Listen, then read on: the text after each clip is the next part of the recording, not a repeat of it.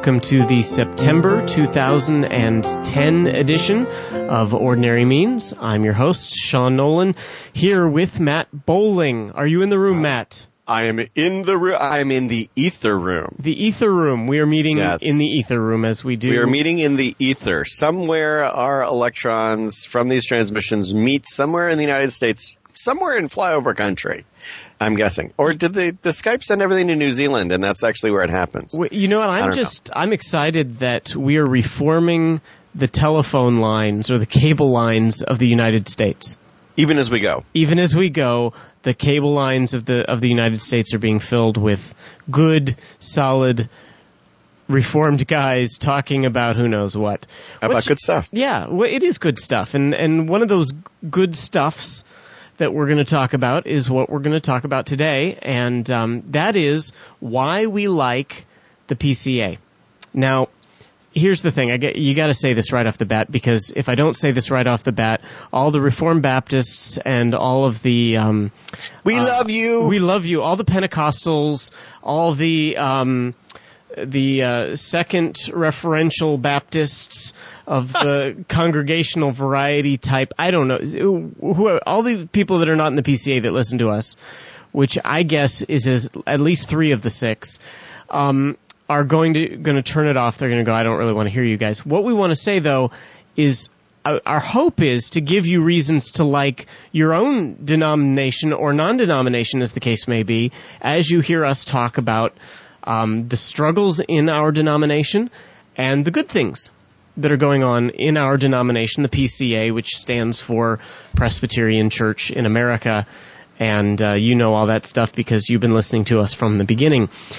Um, now, what sparked this, um, well, maybe maybe before we get into what sparked this, uh, you had a comment before we came on and started recording, Matt, that I liked.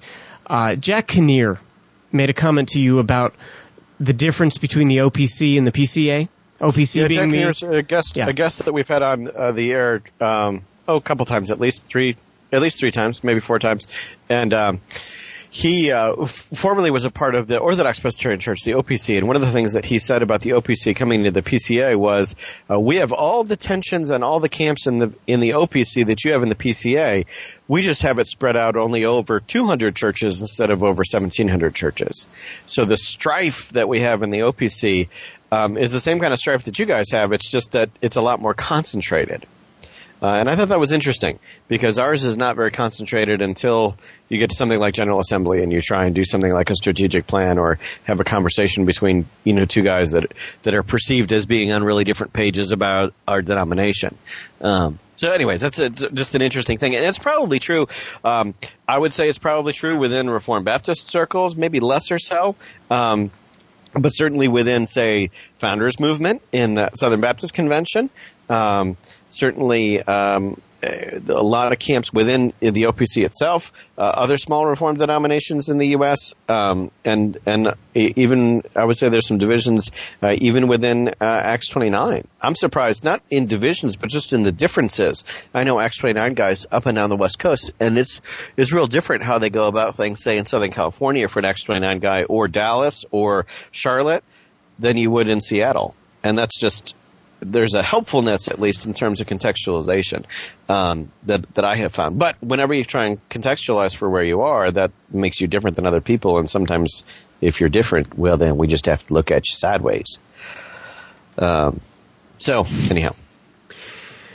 Thank you for that. I'm I'm still getting over though. We have to look at you sideways comment. I'm going to be. I might. I'm to find a way to bring well, that we back assume in. If we're different, then it's that, that if we're different, then we can't be close and we can't be doing the same kind of ministry.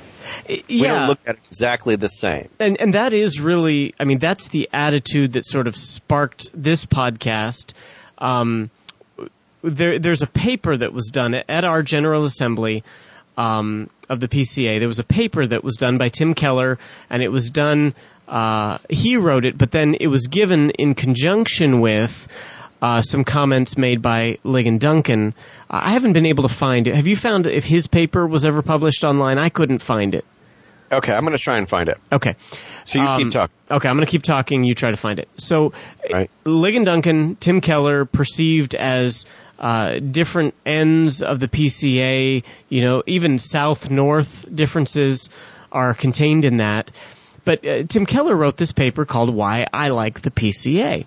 And you know we should we should say this um, because I know we talk about Tim Keller a lot. We mention a lot of different guys a lot, and we should say uh, we don't necessarily endorse everything that all these guys do. Just because we talk about a guy, that doesn't mean we're fanboys. Um, uh, that's only if I talk about Steve Jobs that you can refer to me as a fanboy. But beyond that, uh, you know, if I'm talking about Keller, there are things that Keller does. I love there are things that Keller does. I don't think I do it that way. Um, the same thing with Ligon Duncan. So, but I think what Keller's got in this paper is something that strikes a chord with both Matt and I in terms of you know Matt and I are different. This is something maybe you maybe you think because we do a podcast that Matt and I agree about everything, but actually Matt and I are in many ways on different ends of the spectrum.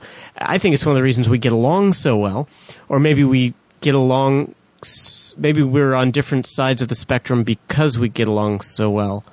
I'm not sure how that Uh, works. we'll have to figure that out We'll have to figure time. that one out. We'll have to have a psychologist on or something. No. Yeah, we'll do we'll do that. We'll have Dr. Laura on. And, well, and, part of it too is because us. in the midst of this podcast, for those of you who've been listening from the beginning, um, you'll know that in the beginning of this podcast, Sean and I ministered in the same kind of context, which was that we were both in southwestern Pennsylvania. Sean in a tiny bit more urban area than I'm. I in a more rural area. And about two and a half years ago, I moved to Seattle. And, well, moving to Seattle is a little different than being in Pittsburgh. So it makes you ask and answer different questions than you do when you're in southwestern Pennsylvania. And that's produced some of the, some of the difference, I think, um, between us. But that's, that's life. That's ministry. That's even good. Yeah, well, I mean, we, there's differences in us even in terms of personality. Oh, for sure. So I, again, opposites opposites attract, right?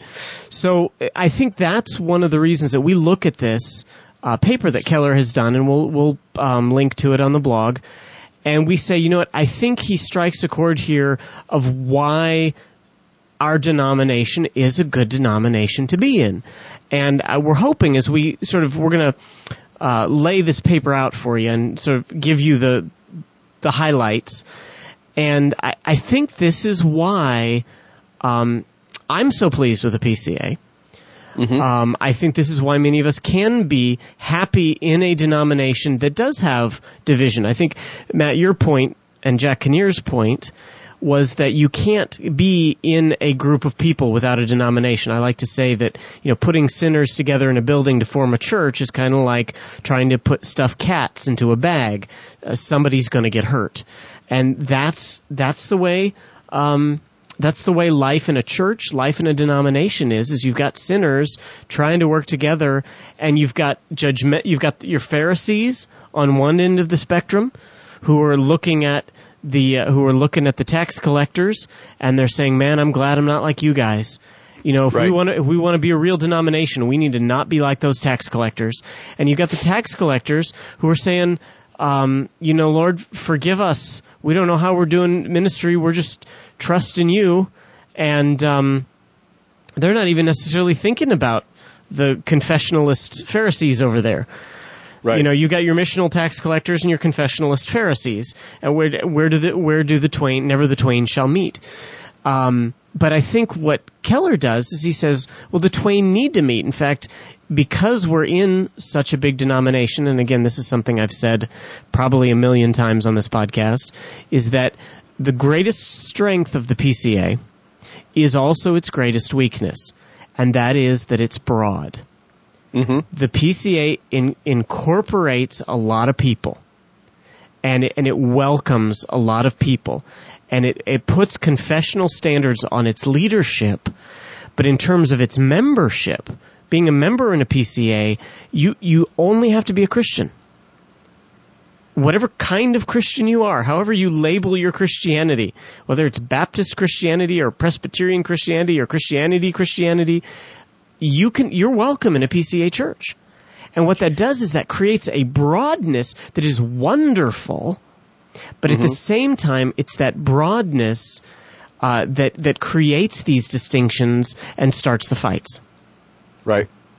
So what what is uh, yeah, what's helpful um, is also painful. Yeah. Yep. Yeah. Well, I mean, it's always going to be hard to work together. Teamwork is never easy.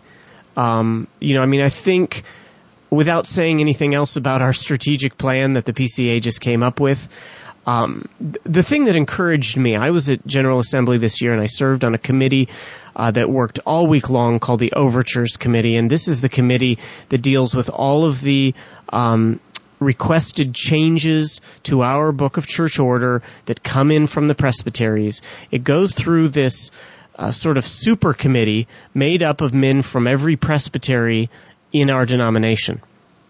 And I was a part of that this year. It was exhausting, but at the same time, every year that I've been a part of this committee, it's it's sort of reinstated my faith in the PCA because it says, you know what, we have a lot of guys that are willing to work together on all ends of the spectrum. Which is to some people, there's an alternative paper out there that we'll link on the blog by Darryl Hart. To some people, that's actually to violate the very principle of having a denomination. That for some people, having a denomination means that we have a very narrow circle around us, and that that's the virtue of it, is that we um, that we have a narrow circle, and that that's what's good about it. Well, I think And Keller's perspective in his paper, when you read it, you'll find that what he's saying is actually something that's very narrow is unchecked. It doesn't it doesn't embody the tensions that are genuinely there in the scriptures between different things we could emphasize. And so what you do is you actually lose um, the ability, what Keller talks about, that we, we haven't cut off one of our branches. Um, so, for example, it, Keller brings out the, the New Life churches in the OPC. Um, and they essentially were made unwelcome and they all came into the PCA, where that was one of the most, in my opinion, one of the most lively things about the OPC in that era. And it's a great loss to the OPC that they lost those churches. The, some of the men in the OPC don't view it that way. They thought they were an aberration within the OPC because it was more of this pietist feel to it instead of a doctrinalist feel. And they thought that was a great detriment. So they were made to feel unwelcome. Where in the PCA, yeah, it's tense because we have doctrinalists and pietists and culturalists, and yeah, we bring different emphases to the table. We see things differently. But on the other hand, you got people that are genuine Christians who are brothers who get around the same confession. They go, no, we should be emphasizing this. And um, that's useful to keep us thinking and realize that there are genuine tensions that are there. We know, Matt. Uh, Matt, I think I think we're getting a little bit ahead of ourselves because Sorry. I know our listeners have not read this paper. Maybe some of them have. I think we need to explain some of these terms. I just before we do that, I just Sorry. want to respond with one comment to something you just said. Uh, just to agree with you, um, if you look at the scripture, ask yourself how much the New Testament talks about striving for unity Mm, mhm. and how important that is. And what that tells you is that unity is not natural. Unity cannot be created in the church. It has to be striven for, strived for. Okay, I'm, I'm, my verb conjugation today is horrible. Um, we have to, we have to go after unity. We have to really work at unity. We have, because unity really is just the outworking of loving your neighbor as yourself and accepting the fact that your neighbor is not you. Yeah, and your neighbor might have sins that offend you. And you know what? You have sins that offend your neighbor. Mm-hmm. And so how do we work together? And I think that's where this paper strikes that chord is what does unity look like? Okay, so l- what what Keller does is Keller sets up his paper by by giving us what he calls the three branches of the PCA. And I think what you're going to find is these three branches exist within any reformed denomination and possibly in some form within any denomination or any group of churches, any any interdenominational non-denomination. Um, and it's George Marsden's terminology that he gives, and, and Keller admits the terminology is a little bland, but it's good terminology. And so these are the three things. So let me give the three and then. There, he says they're slightly negative. Yeah, they are slightly good. negative, which, well, I think Keller would rather they be positive. Because Right. what he does is he puts a positive spin on each of them. So let's, let, let's give the three and let's define each of the three and then let's talk about what would happen if you were to cut one of these three out of our denomination and you'll see why Keller likes and I, and I think the spirit of why we like the PCA. Okay, the first one is doctrinalist. The second one is uh, the pietist, and the third is what uh, Marsden calls the culturalist. Okay, so let's define these. Let's start with the doctrinalist. I think this is probably the easiest guy to deform. Uh, to deform. you know what? We're going to leave that in. slip. We're not Sorry going to. We're not going to cut that out. We're just going to leave that in. Um, uh, Matt, you want- tell us about the doctrinalist. Yeah, so the doctrinalist is a person who's probably going to be very interested in a denomination being um, what I would call narrowly confessional. Sound. That the, yeah, sa- very sound doctrinally, and that's what we ought to emphasize, and that's what we ought to shoot for. So the ideal church is where people are are trained doctrinally, and this is a, a doctrinal a doctrinalist would probably be somebody who's actually maybe even a little uncomfortable that the PCA only requires a profession of faith in order to be a member. They would be somebody that would train members, say for example, uh, in the Westminster Confession of Faith before they become members of the church, because they'd prefer that people were actually confessional to join a church, as it is in some other Reformed denominations. Um, and so, for these folks, the end goal is that we be confessional, that we that our doctrine is is um, is very much in accord with the confession. Is orthodox. You're going to hear the term orthodox used Yep. quite a bit coming And from these a, a these are the folks that would have that would have preferred a sort of a full subscription in that debate of a few years ago in the PCA. They would have preferred a full subscription sort of resolution to that problem instead of a a, a good faith subscription, which is where we ended up. Well, which is where we've always been. I mean, that was that Yeah, was absolutely. the, the issue. There was: Are we going to allow pastors to take exceptions to the Westminster Confession of Faith, um, which we've always done? Right. And so essentially what that vote said is, well, just continue to do what we've always done, which is allow exceptions on a presbyt- on presbytery by presbytery basis as long as they don't strike at the vitals of the confession. Right. Right. So, uh, I think we've talked about that before on the podcast. So I don't think that idea is too foreign to our listeners. If it is, you know, ask us a question on the blog. Um, Now, the, so that's the doctrinalist. Now, admittedly, we're we're presenting broad stroke here. Uh, a lot of most people are going to see themselves in at least two of these three categories, but uh, partially, yeah. partially. But you're you're gonna you're gonna sort of land, or you're gonna rest, or you're gonna sit in one or the other.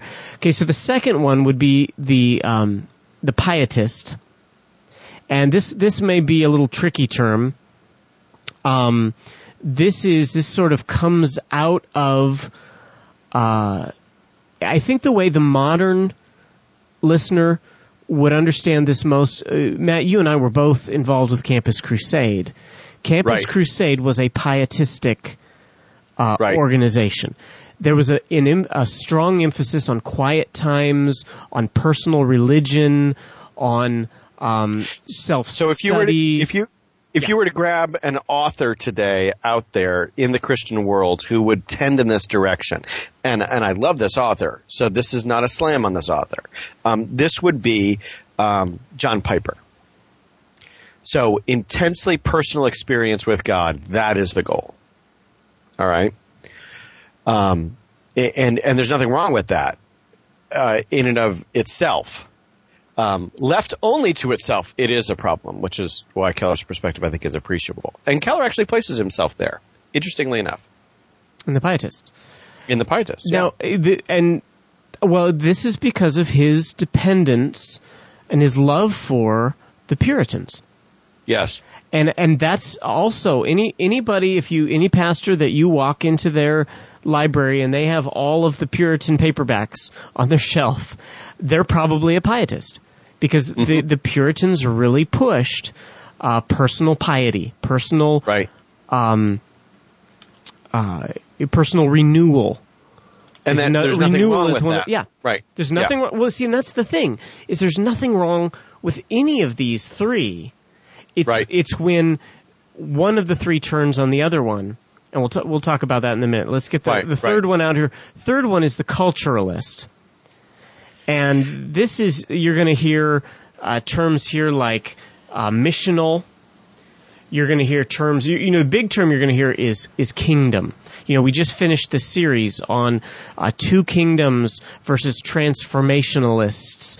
Uh, these are the people. The people who are falling into these camps are going to be the culturalists. People who like Anglicans are going to be the culturalists. um, so, which is funny because I mean, I, I think I fall more into the pietistic, but I there are some Anglican guys that I really do appreciate Right. and so and so I've got some I've got some tastes for the culturalist on my tongue. Right. Yep. You want to add anything to that? Well, and I think the culturalists, interestingly, the way that um, um, the way that Keller does them is that the culturalists, and this will sound odd to some of our hearers, but the culturalists go from federal visionists to urban hipsters. In that both of them, their their greatest concern, although they're going at it very differently, you know, sort of a dominion theology, if you were in an urban, black urban setting, a kingdom now theology, all the way to, you know, and, and, uh, and infiltrate and turn over everything in culture from the inside. Those are all culturalist positions. Now they're very divergent culturalist positions, but they're very much culturalist positions. So you actually have, if we were to picture this as a three-branched tree with the doctrinalists and the pietists and the culturalists, you would also have off of each of these branch branches, big branches, smaller branches representing the variations within each of these branches. Yeah, the variations on the theme. Yeah. So so the it's very it's very complex, but I like the way um, this is I just came up with this before we uh, started recording, but really what Keller is presenting here is what we have in the U.S. government. It's it's a three branch system of checks and balances. And what, what Keller's argument is, is that the doctrinalists keep everybody orthodox. And the pietists uh, keep everybody uh, sound, Passionate. passionate and of of good practice. And the culturalists keep us all looking outward. And so, if you were, uh, as Keller puts it, if you were to cut off one of these branches, then you would actually find the tree leaning in a in an unhealthy direction and in an imbalanced direction. You know, what struck me, um, again, the strategic plan is fresh in our mind uh, that was voted on at the at the PCA General Assembly. Many of the votes related to that strategic plan were very close. You know, like 40%, 60% type of votes. But it was very interesting to see who was voting which way on what. And there was a, there were a lot of cases where you would have a strong doctrinalist and a strong culturalist voting against something that the pietists liked. yes. And That's a great point. whereas in the past we've seen a lot of votes split down these three ways in the PCA. Those votes were much more mixed up. Uh, this time around with with the votes on the strategic plan. And uh, why that is all the complexity why that is I don't I don't think we have the time to go into that now. I don't think I fully understand. There's still a lot of uh, blogging going on a lot of guys that are writing articles sort of thinking about now that this has happened where is the PCA going? And and and that's what this article is an attempt to do um, you know, this is part of the let's let's unify. Let's see how we can work together. Okay, how does the doctrinalist? Well, let's let's. St- I think it's a little bit stronger than that, Sean. It, I think that it's let's stay together because staying together helps my liabilities, whatever camps I'm in, be checked by other people who have strengths where I have liabilities. It's it, to stay together is an admission of humility. That I don't have all the answers, that there are genuine tensions, that I bring biases to the table, and that it's good for me to keep thinking about everything perpetually. Now, I want to add to that because I was sitting uh, during our General Assembly. I was sitting next to a fellow who used to be in the United Presbyterian Church, and he went through uh, all of the difficulties as the United Presbyterian Church uh, m- moved away from orthodoxy. Mm. And, you know, and got to that point where they would not ordain anyone who would not ordain a woman to ministry. Right. And, you know, they've even gone even farther now uh, as the PCUSA. And, um, so he he was looking at all of this that was going on at our General Assembly from that perspective, and so I think yeah. it's it's wise to say, okay, if somebody if there's a group of people in our denomination asking uh, you know, asking to help create a vision, but also reminding us we've got to stick together, that that can be a red flag. It can be. It can yes. be. But let me let me show you how it needs to not be. Every every one of us needs to say, um, we need to stick together with orthodoxy.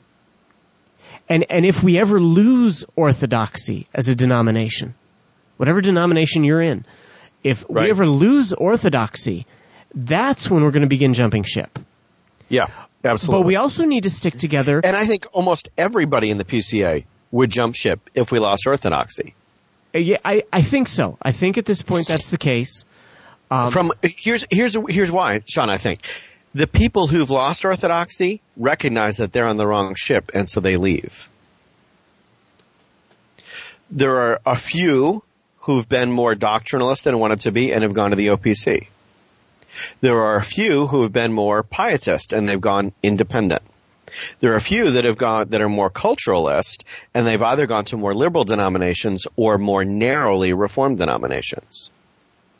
So in a sense, the people that can't live with the tensions that are there and are pining for something else, they usually accept themselves. Accept. EX. They remove themselves. Uh, and that's happened with regularity in recent years. It has. It has. And, yeah. and if it doesn't happen, there is judicial process. Right. Now, I, I think, I think you're right. I think most of the churches in the PCA, I'm not going to say all, would jump ship if we lost orthodoxy. Yeah. But, you always get to that place of losing orthodoxy slowly. So you, you got to watch out. You, you got to keep your keep your yep. keep your antenna up. But at the same time, why wouldn't we also jump ship if we lost our piety? Yes. You know, do you really want to stay in dead orthodoxy? Right. Would we would we jump ship if we gave up the mission of spreading the gospel to our neighbor and to the world? Mm-hmm. Because it seems to me if we're not if if we're not doing missions locally mm-hmm. and worldwide, uh, not I'm not talking about not just writing checks. I'm talking about each church in the PCA being active in serving its community, in reaching its community, and the lost in its community. If we're not doing that, um, and if that's not a foundational principle of our denomination, which it, it is of our denomination, it is. Then I wouldn't want to live in a denomination that has that's orthodox and tells everybody to read their Bibles, but never reaches out.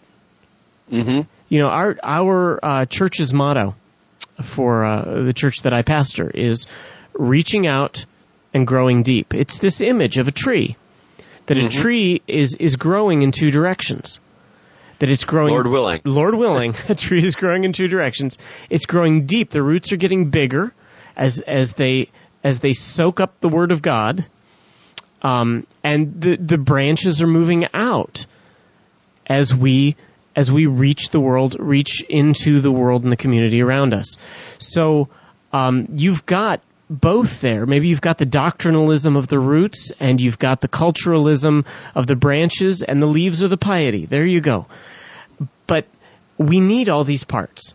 Mm-hmm. And and I, I recognize that any one of these somebody who, who falls in one of these categories more than say the other two is going to find offense at times, but that's good. Because Yes. when you when you get offended by your pietistic or your doctrinalist or your culturalist brothers, then what you do is you go to them and you say that offends me, and they go, "Oh, well maybe I'm being a little bit too pietistic." Mm-hmm. you know, or too doctrinalistic, or too. So it's Mm-hmm. it creates a balance that we need to have. Absolutely, and and I think that this is something that that if you narrowly construct yourself in one camp, so say you're a pietist, and you're like, why are these people an- annoyed about all of this theological stuff? Can't we just love Jesus and go love people? I love having people like that around because it reminds me, yeah, it's nice to have our theological ducks in a row, but that's not the end goal. And when you've got the, the culturalist talking to the pietist, and the culturalist is going, hey, would you get off of your quiet time every day and go do something? The pietist is reminded, oh, I'm not here for me just to have a wonderful experience with God. I'm here to be on a mission. I'm here to, to do something. And the doctrinist comes along and says, well, what are you going to say? And the doctrinist helps us have a robust, theologically orthodox gospel that we go forth with from hearts that burn with, with love for God. It- It's it to me. It's the marriage. Um, when Sean and I were first talking about this, doing this podcast, I was like, "I'm all three. and people look at me and they go, "What? You want to be How all you- three. how could you be? How could you be all three? And I'm said, because I've read enough of the scriptures and thought enough and and tried to educate myself broadly enough, tried to be charitable enough with brothers who would be solidly in each of these camps to go. You've got something really important to say there. I, I need to think about that more. I need to stop talking past you.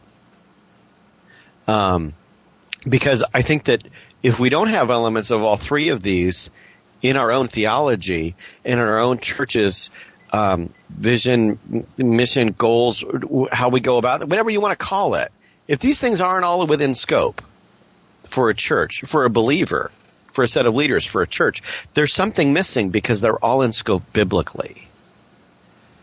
Um, so yeah, I think we need all three. I, I, I need them personally.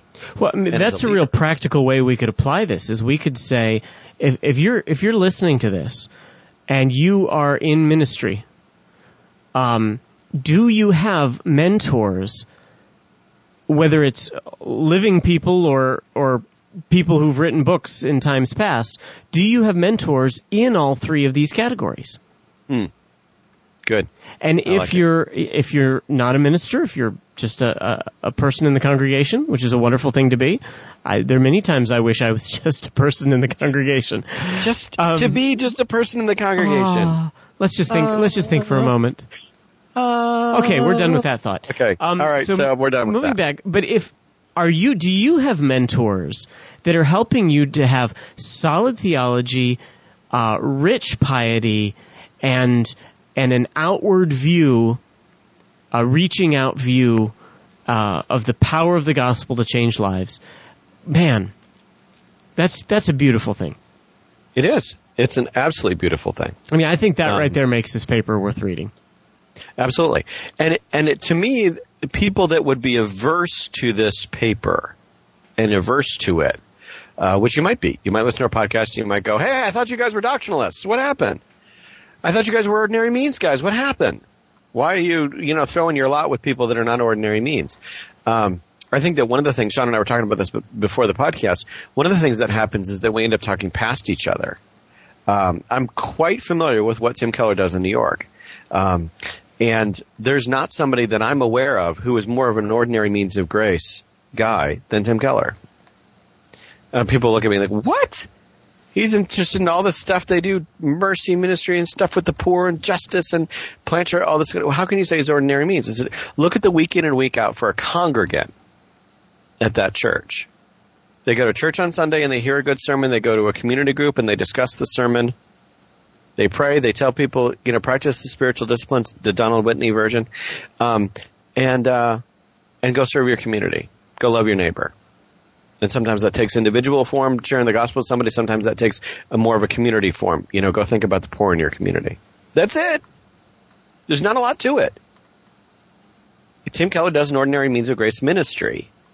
Uh, he's not doing all of these fancy kinds of programs. When we talk about ordinary means of grace, we're we're reacting to something that is very, very programmatic in the way that it tries to go about doing ministry in a place.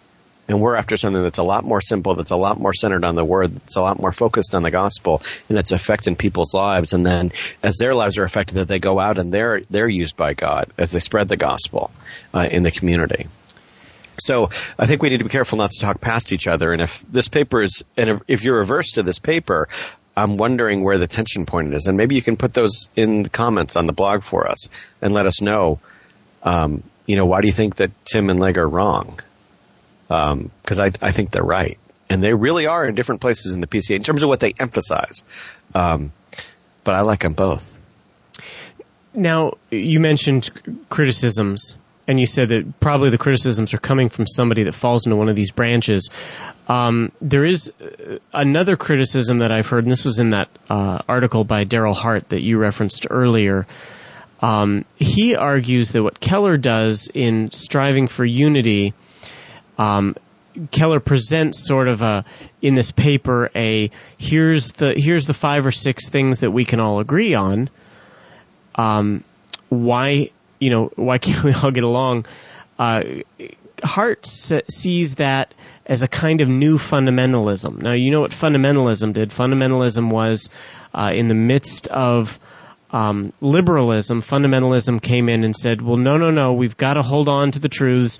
Here are the 10 truths we've got to hold on to. And the next year it was six truths, and the next year it was four truths, and eventually, and unfortunately in our culture, it became whether or not you wear lipstick or drink alcohol was right. whether or not you were a fundamentalist. Um, so it's, it's unfortunate the move of fundamentalism, but at base, the original fundamentalism was a good thing. Right. It was saying, here are the things we agree on. Now, Keller sets out forth some of that in this paper, but essentially he, he's saying what we agree on is the Westminster Confession.